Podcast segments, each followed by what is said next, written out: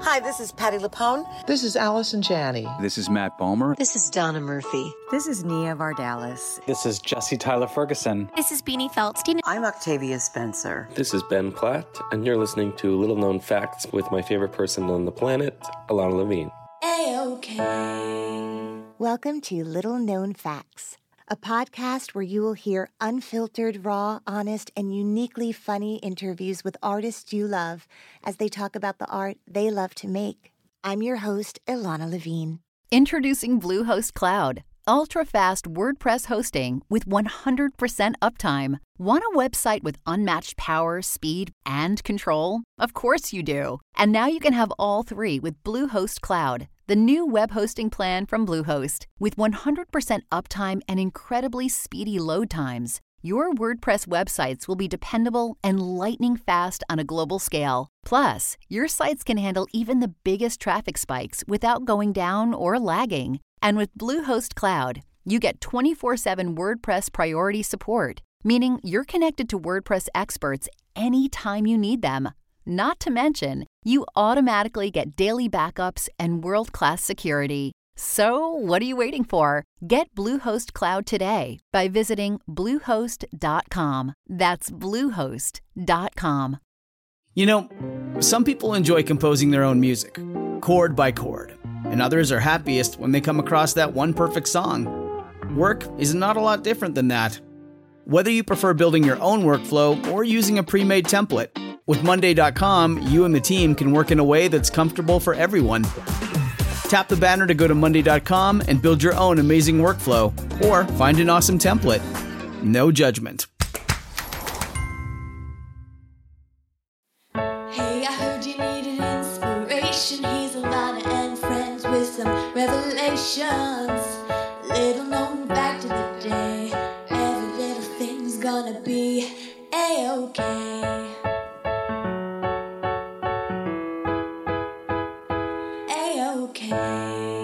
Little known fact about my guest today as a Broadway stage manager, she was so aware of all the waste that happens once a show closes show curtains, props, set pieces. So much of this stuff became landfill, and she figured out how she could have a part in rectifying that. Welcome, Jennifer Kahn, founder of Scenery Bags, to the podcast.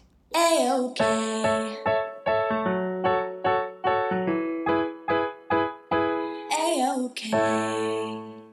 Hey everyone, my guest today is Jennifer Kahn. Jennifer is the founder of Scenery, a company that repurposes retired theatrical materials and turns them into beautiful bags, jewelry, and more. Jennifer was a professional stage manager for 17 years before starting Scenery, and some of the shows she was a stage manager for include the Deaf West revival of Spring Awakening in the Heights, The Hunchback of Notre Dame, Hold On to Me Darling, and productions at Williamstown Theater Festival, the Old Globe Theater, and many more fabulous theaters around the country. Over her last four years as a stage manager, she also ran a blog on give back and ethical style, and Scenery was born as the love child of these two parts of her heart ethical style theater and giving back to make theater more accessible for others is all part of the mission statement of scenery and really a guiding force in her life. I am so thrilled and honored to have Jennifer on the podcast. Hello. Hello. Thank you so, so much for having me. I'm truly like blown away, humbled, and honored to be here. So thank you so much. Well, I have, you know, I really thought for so long. Jennifer and I first met although I admired what she did um, by both of us being on Instagram and kind of seeing what each other was up to, um, I had the honor and privilege of hosting what was called, I think, a Broadway Makers panel at Broadway Con a few years ago, where it was just an incredible assortment of people from podcast hosts to to Jennifer, who have figured out ways to take their passion and love for Broadway and make it into a career beyond literally being in a Broadway theater.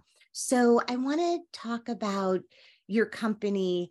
Um, when I say that, you know, jewelry, bags, and more, I mean, some of the things that you made were like keychains, you know, Mean Girls keychains and Beetlejuice coffin rings and Freestyle Love Supreme bookends and a Dear Evan Hansen mini purse. Like these are just some of the things that people can go on the website and find. So can you just kind of take us through the, the origin story of idea to fruition in the way that scenery um what's its story? Absolutely. So it I, it really when i say it's like the love child of everything i care about and and all of a sudden like my world made sense uh it truly is. And so i grew up i was a dancer then i did musical theater then i transitioned into stage management and uh I would always watch them throw our shows away. You know, in, in the regional circuit, they tend to hold on to more because they can paint over or something, or if it's a sky drop, they can repurpose it for another show and, you know, doctor up the costumes and make them something else to try to save money. But by and large, a lot of the entertainment industry is very wasteful. And I I love the theater industry. I think what we're doing and the stories we're telling are vital to the human experience. And uh, where we're missing the boat is kind of what we're doing to the planet on, on the flip side. And so that always kind of bothered me. I was the stage manager, would collect like all of the disposable props at the end and make them into jewelry actually for our uh, cast and crew. Um, so I was already as a stage manager doing random stuff like that. Um, and so then fast forward to 2015, I was on a road trip with one of my girlfriends up the coast from New York to Maine in between shows. And I had never been to Maine. We decided to do a girls' weekend got into Maine and there are all of these amazing local artisan shops and everything's upcycled and everything's handmade. And I was like, oh my gosh, I love it here. And there was a shop that upcycled old sails from sailboats and made them into bags. Um, and I bought one and I I met one of the people who worked there and we chatted for a while and I was like this is brilliant. I love it. And at lunch that afternoon, my friend and I were talking we're like where's our idea? We can do this. Like this this theme is is universal. Let's let's what can we what trash do we have access to? And I immediately thought of drops because a lot of times they're thrown away uh, in the Broadway world unless it's being toured immediately or put in storage for future productions it's it's thrown away because storage is too expensive and so and it's a giant piece of fabric would be really easy to upcycle into bags and so that night i called my very dear friend Brian Wells, who was the artistic director at Starlight Theater, the San Diego Symphony Opera for forever, and I was his stage manager for eight years. He wouldn't do a show without me, so we became very dear friends. He now rents sets and acquires like sets after they done they finish touring, and then he rents them regionally. So I called him that night and said, "Do you have any trash that I can have. I have this cool idea. And he's like, Yeah, I don't throw anything away. Everything is precious. I went, flew out to San Diego. He gave me 600 pounds of drops from national tours that I then put in my parents' storage unit in San Diego. And they thought it was never going to go anywhere from there because I'm also a serial entrepreneur. And in between every show I ever stage managed, I would start a company. And my friends just knew that like Jen has more than a month off. She's going to start a company. Um, and only two of which that ever came to fruition. One was my blog, and the other was scenery bags. But it's just kind of the way my brain works. And uh, so my parents are like, "Great, here's another one." We're stuck with like 600 pounds of theater drops sitting in our storage unit, uh, and then went back east to work at Williamstown Theater Festival, and then do Spring Awakening. And during Spring Awakening, I was talking with people. Krysta Rodriguez became a, a big champion of of scenery bags and i credit her so much for her her encouragement like pushing pushing things over the finish line in the very beginning. Um, but i found it so, so through those two years i found a manufacturer we made a sample and then i got i went back to williamstown and had i had my baby and then went back to williamstown when he was like a few weeks old. Um, would not recommend and but but that was fine. And so but it was i finally had time at home. As a stage manager i was never ever home. We worked six days a week. We worked very long hours. I was home to sleep and that was kind of it. And so even though being a mom is like the hardest job i've ever had it afforded me time at home. And so while i was usually like nursing or rocking my three month old i launched scenery bags. And um, I I started with just online uh, on Instagram and posted a couple of pictures on Instagram. The first lot of of 25 bags sold out uh, in 24 hours, like just to friends. And it was and it was so exciting because I had this idea that I'm like, well, this is everything I care about, but who knows if anybody else cares about this. Um, and and when I first started, I thought that I was going to do the social component myself. I was like, and I was researching like renting buses and taking kids to see Broadway shows. And uh, my dear, very um, practical husband was like, why don't you find a nonprofit that already does this and give them money? And I was like, oh well that's too easy i can't possibly do that so i i started researching and um, brandon had already worked with um, tori bailey from tdf at columbia and so uh, met with her about them being our uh, our um, nonprofit partner. And they said yes. And I was thrilled. I was so nervous before the meeting because what they do is really phenomenal. They go in, they do uh, classes with the kids to teach them about theater and do some drama classes and bring them to what is many times their first uh, live theatrical performance. Uh, so I'm a huge fan of TDF and so grateful to be working with them. Well, and- that's something that I mean, in terms of bearing the lead, that's an another really major, beautiful component of your company, which is a percentage of sales and profits goes to various nonprofit organizations, but it sounds like the very first one was TDF, and it made so much sense, right, to couple with an organization that is about introducing theater to kids who might necessarily not get to do it without without the is it TDF Theater Development Fund, I think is is what Fund. it stands for. So that is how that partnership was born. Was born. And it's and it's it was so important to me a because of my my background in working with like eco fashion and give back that those were the two things that i wanted to champion as a blogger because those i thought were really important. So i knew if i were ever going to do this on my own that, that i had to have some kind of give back component. I also know myself well enough to know that if i'm accountable to someone else i will it will happen. If it's just me if it's only for me it usually will not happen.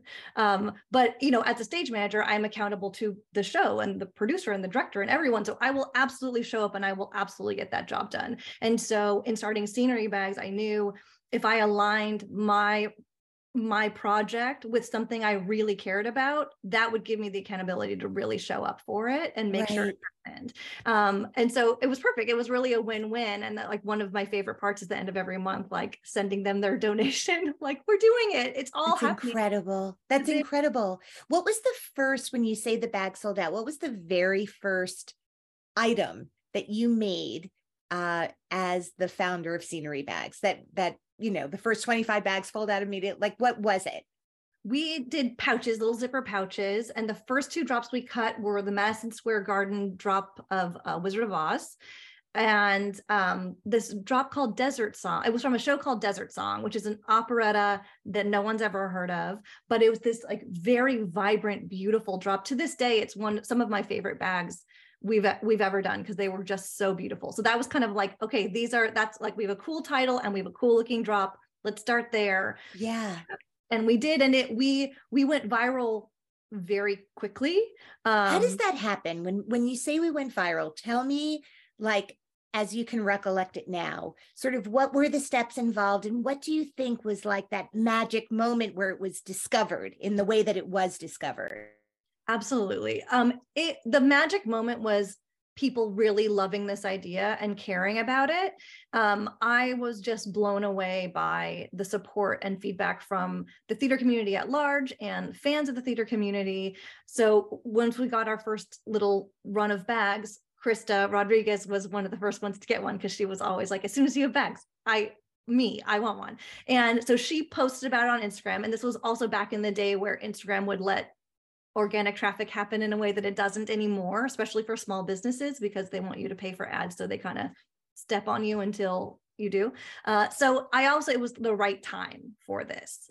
And um, she posted about it. We got an influx of followers. And I'm like, we went viral and not really knowing what that meant really, uh, or understanding we got like a thousand new followers overnight and, and a lot of attention um, one of the people that that found us through Krysta was Rachel Bloom, who was in in and wrote crazy ex-girlfriend. And she emailed me like cold emailed me and said i have to have a bag. I love this idea. I immediately sent her a bag and at the same time built a website in an afternoon because i was like we should if if rachel bloom says anything like we should be prepared for something. And yeah. so I like built our own little landing page of a website with a wait list because at that point we were now out of bags. Right.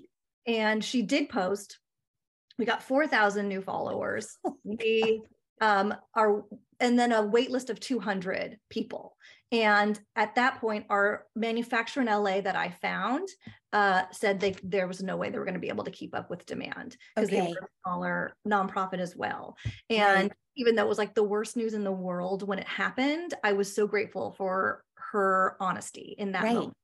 Um, and so now I had, you know, a, a, a, snowball that was rolling of attention and nowhere to make our bags. And so I went and found a new manufacturer, thankfully quickly, because it's actually not at all easy to find a manufacturer mm-hmm. who will A, work with what we have, because right. We're every manufacturer's worst nightmare because everything we do is different, even if it's the same shape and the same uh, like pieces and findings the, the fabric's always different the right. texture is always different the color is always different like most manufacturers won't touch us especially in america and all of our bags are made in america so I found a new fa- um, I found a new manufacturer. We were ma- remaking all of our samples to get our product line launched or relaunched, and then Upworthy picked us up. And Upworthy reached out via Facebook of all places and asked if they could do an interview feature. I took that interview. We launched in July of 2017. The interview was end of July of 2017 because they had seen Rachel Bloom's post. And August 1st dropped their article. And I didn't realize that that it had gone live until I just saw like my phone completely exploding and um got to my computer as fast as I could and and and took the wait list down and changed it to a pre-order so they could pre-order from our next line because they were actually in development again. Um, in the time that it took me to see that the article had gone live because we were getting re- shares and that kind of thing, and to my computer to change it, we had 800 people on the wait list. We sold 4,000 pre-orders in 24 hours, and by the end of the month, it was 5,000. And that was when we went viral. So it was one of those moments of, and I always tell like the breath of August because that was August 1st. And it was one of those, if you remember, I'm dating myself, but there was that commercial of the entrepreneurs who are like, we made our first sale. And then the, the ticker just like goes, goes, goes, goes, goes, goes, goes, goes. And it, like it goes from like just being so excited to being terrified a little bit at the same time. And then we finally found a new manufacturer. They were in Florida, that Hurricane Irene came closed them down for two weeks. So through all of this, I sent out emails to all everyone who was on our pre-order list. I kept everyone uh, aware of what was happening and that we've so it took us till December. It took us till Christmas to fulfill all those orders. Out of those 5,000 orders, I think maybe five people wanted a refund and didn't want to wait. Everyone else stuck with us.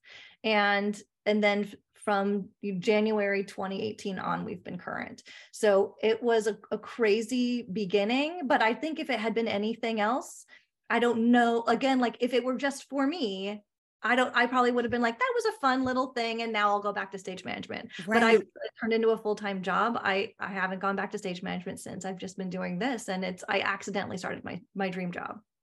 That is unbelievable. And and in terms of it sort of moving from your friend who you'd already worked with and sort of getting their original, you know, Desert Bloom and, and those show curtains.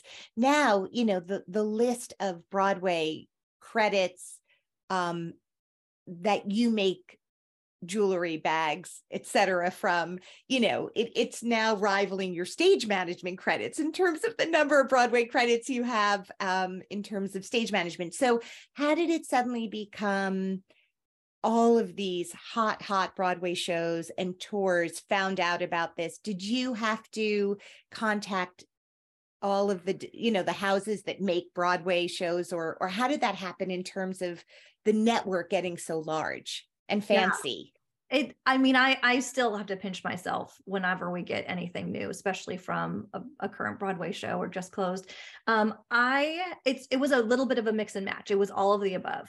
I would reach out to the gm houses and say hey i see your show's closing. We'd love to recycle any of it for you. Let us know and you know and and it started with my friends. I would because I w- worked in the industry for so long i would reach out to the production managers that i knew cutting managers that i knew gms that i knew on each show and they would direct me to whoever i needed to talk to and thankfully everybody has said yes. I mean we're all like 99% of the people the productions i've reached out to if they had something to give they were willing to do it because they'd rather it not go to waste and they're appreciative of what we're doing and they love the give back component because we're introducing a new generation to people who can come see their shows. Um, so when i say that it's it like this this organization this company is my love letter to theater it's true. And i'm just so grateful that they've really kind of embraced that and and loved this this experiment back in a really generous lovely way. And and now they reach out to me a lot of them because i have i have probably a contact at every gm house now that right. i go to depending on who has what show. And a lot of times they're like oh well we don't have something from this but this is closing soon and we'll have xyz and then we expanded to start upcycling billboards and banners. So that stuff even if a show is closing and they're immediately touring with the entire set they'll usually have some kind of marketing waste that we can upcycle as well. So it's just been uh, people know about us. I I do my due diligence of who's working on stuff and and always ask. And a lot of times we're we're very very lucky that that people wanted to give us their trash and we make it into stuff it like how extraordinary um i saw that one of the things you had is like a necklace that's connected to the show beautiful um so now you're not just working with show curtains you're working as you said there's banners and billboards but also what like what's that necklace made out of? I'm actually wearing that it's piece. so pretty. different necklace um but so so uh a shop in south carolina who makes national tour sets okay. national tour sets reached out to me cold email and said we have all of this stage deck that we're going to throw out and it's made out of it's called a, a brand name for it is EPG, but it's a very, very strong laminate. It doesn't decompose. It's terrible. Right. Environment, but it's strong enough to tour with and have very heavy scenery come off and on. It is their their answer to that solve that problem. And most tours and Broadway decks are made out of this incredibly strong laminate. And they're like, we love what you're doing. We would love to be more eco-friendly with our shop. Can you make like coasters or something out of this? And I immediately took a call with them and I was like, let's try. My answer is always yes. This is super exciting. Like, can we try like jewelry maybe? And then and work towards a home line and see. But, you know, bags and jewelry made a little bit more sense than immediately launching into a home line. And we just started doing research and development, figuring out that it works a lot like wood and we could run it through the CNC and make little tiny circles out of it and put them on a chain and and I learned how to make jewelry. they're like and they're really pretty. Yeah. It's been so much fun and I'm really really proud of it because you know using something and upcycling into bags is a variation on a very large theme which I am grateful for. Everyone upcycle. please please please. Um but making stuff out of stage floors I'm like nobody's doing that and that's it's so exciting and and the stage floors are are so bad in a landfill and i'm thrilled to be able to make them into new things and then we did rolled out our bookends and we have some more bookends coming and some more and uh, some other things coming and my earrings are, are, from our new jewelry line that i'm wearing right now what um, what show are your earrings from these are from Jagged Little Pill, which we haven't announced yet. So for your wait, for this is breaking news. Breaking oh news. my god. It really is. I mean, I mean, what I would imagine is the possibilities are endless, and you needing an infrastructure to support the endless possibilities. So, day to day, how do you do that? It is right now, I feel a little bit underwater a lot of it underwater because we moved we moved everything here to houston. I mean i was in new york when i started scenery bags uh, as a stage manager. My husband was also a stage manager and now producer and he's the general manager at the alley theater here in houston. So that brought us to houston. I work from uh, my home office here with my two little boys and i have a sew shop here and a a shop they they're furniture shop that makes all of our cuts for our jewelry. And and so the jewelry sometimes i'll make the jewelry if it's something simple sometimes we'll, we'll hire an outside jeweler to make the jewelry if it's something more fancy. But we i have such a long list of everything i want to make and nothing happens as fast as i want it to happen. And i have two huge storage units full of textiles that we haven't worked through yet. And so i have very big plans for the next you know five to 10 years of trying to figure out how we scale up and move through things because thankfully the demand is there for it. People are, I mean, our customer base is fabulously loyal. They're so lovely. They really stick with us because they're waiting to see what we have next and maybe it'll be their favorite show or a show that their their friend loves. Uh, we're incredibly incredibly blessed with a community of really really loyal supporters that are big champions of what we do and tell their friends and always come back so we're trying to figure out more and more new things that we can roll out. So more home line things.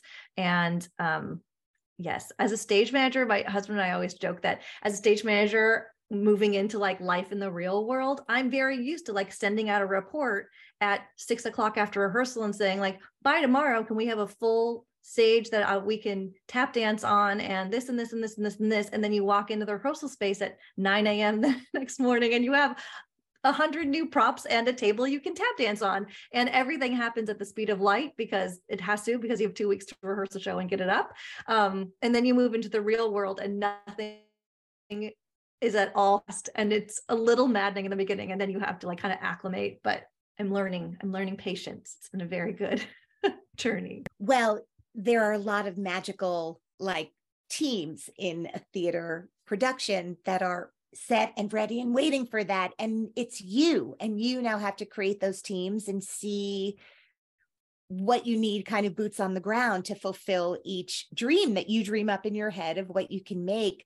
Um it's it's sort of uh astonishing to me and i know you must have had the same experience. You know you do your podcast and then you start getting you know contacted from people all over the world and you just realize Broadway is such a global passion. And so I imagine this idea that people who can't physically get into a Broadway theater, that the fact that whether you're living, you know, in Singapore or Alaska, that mm. now you can have this Broadway experience on your body, in your home, in your hand. I know that I've given the velvet break a leg clutch that perfectly fits a playbill. That was an early, early um, fan favorite.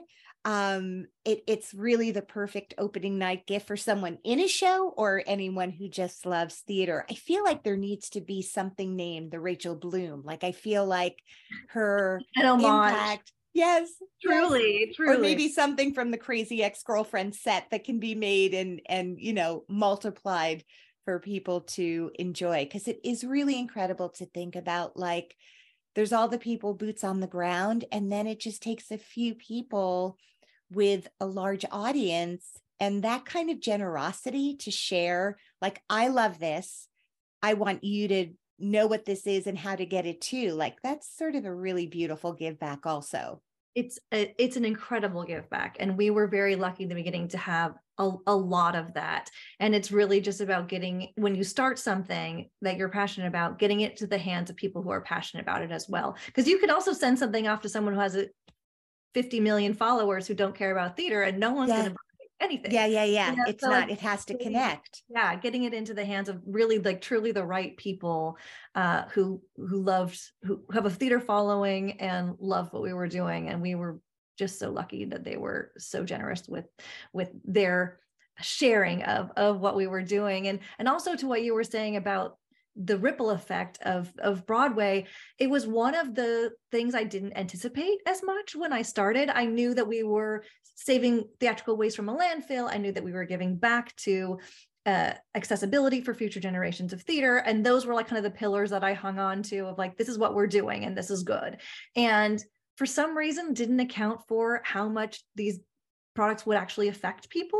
Mm-hmm. And I get mm-hmm. emails probably at least once a week from people saying now i own a piece of my broadway debut. Now i own something from the first show i ever saw with my mom or the last show i ever saw with my mom or my husband and i got engaged on this show and now we own a piece of it. I mean the stories i cry every time. I mean it's the the ripple effect of how much broadway has just impacted the lives of people all over the world because we do ship to Singapore. We do we ship right. all over the world yeah. where people want a piece, a tangible piece of this finite experience they may have had, or even a, a experience of something they were weren't able to have. Um, it's been really, really amazing to watch how much it's mean, meant to people.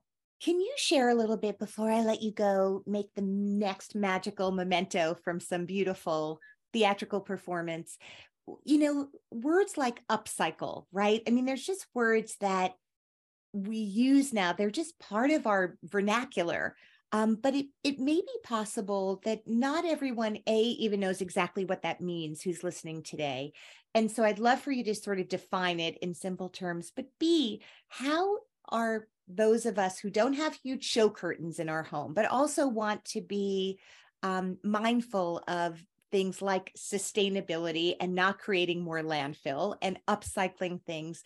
Are there ways in which people can do this at home, not starting a company, but sort of think of different ways to deal with certain kinds of waste beyond composting and recycling things they use in their kitchen? Absolutely, absolutely. So, uh, upcycling for a, br- a brief definition is taking something and making it something new. So instead of recycling, where you're giving it to someone to break it down to make it usable plastic again, you're, we're taking something and making it in making it new again in a way. So we take drops and make them into bags. We take stage floors and make them into jewelry. But in your home, such a huge percentage of landfill waste is clothing.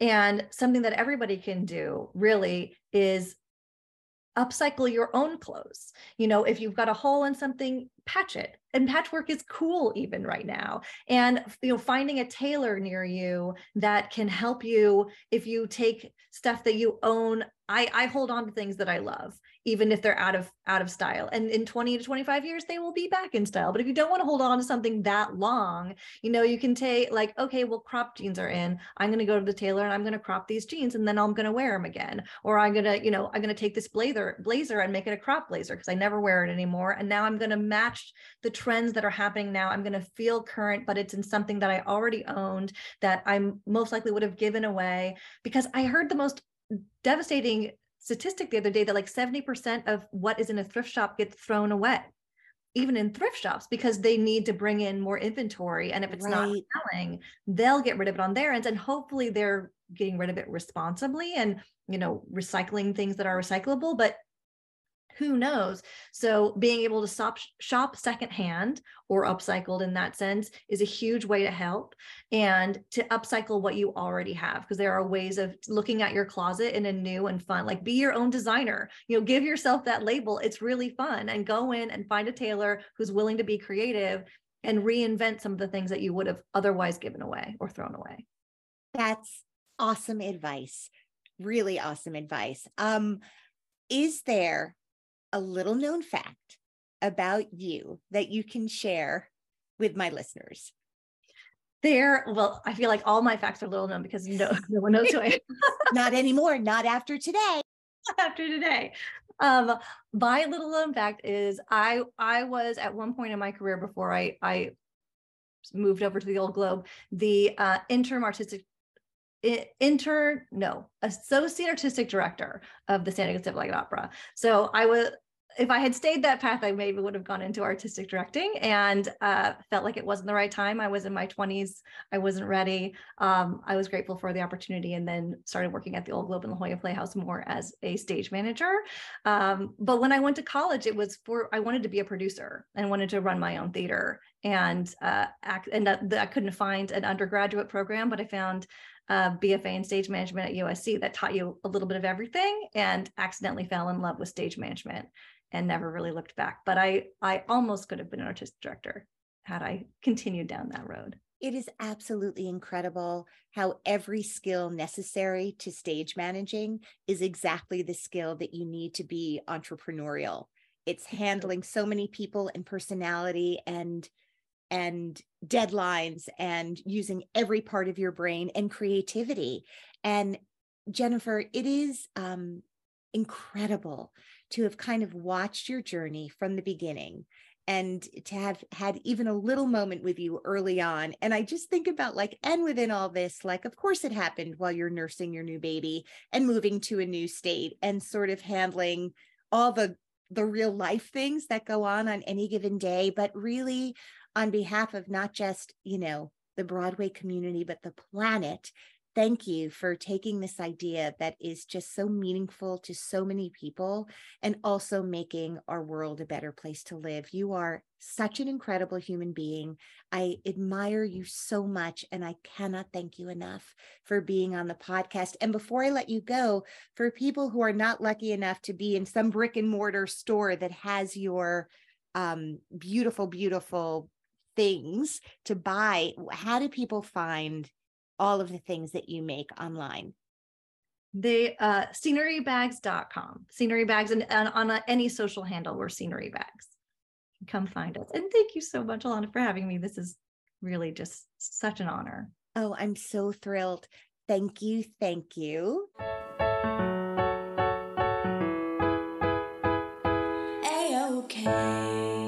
Little known fact now you can watch hours and hours of my interviews with your favorite artists as they talk about the art they love to make on YouTube. That's right, I have a YouTube channel. It's called Little Known Facts with Ilana Levine. Catchy, right? Subscribe and enjoy. Little known fact if you want to donate to the podcast, just go to littleknownfactspodcast.com forward slash donations. Thank you so much in advance for your generosity. Have a great day.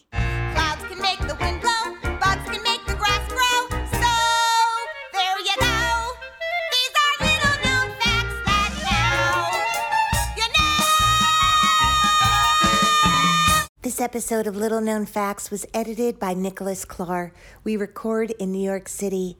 The Little Known Facts theme song was written and recorded and sung by Georgia Famusa with backup vocals by Caleb Famusa. Thank you.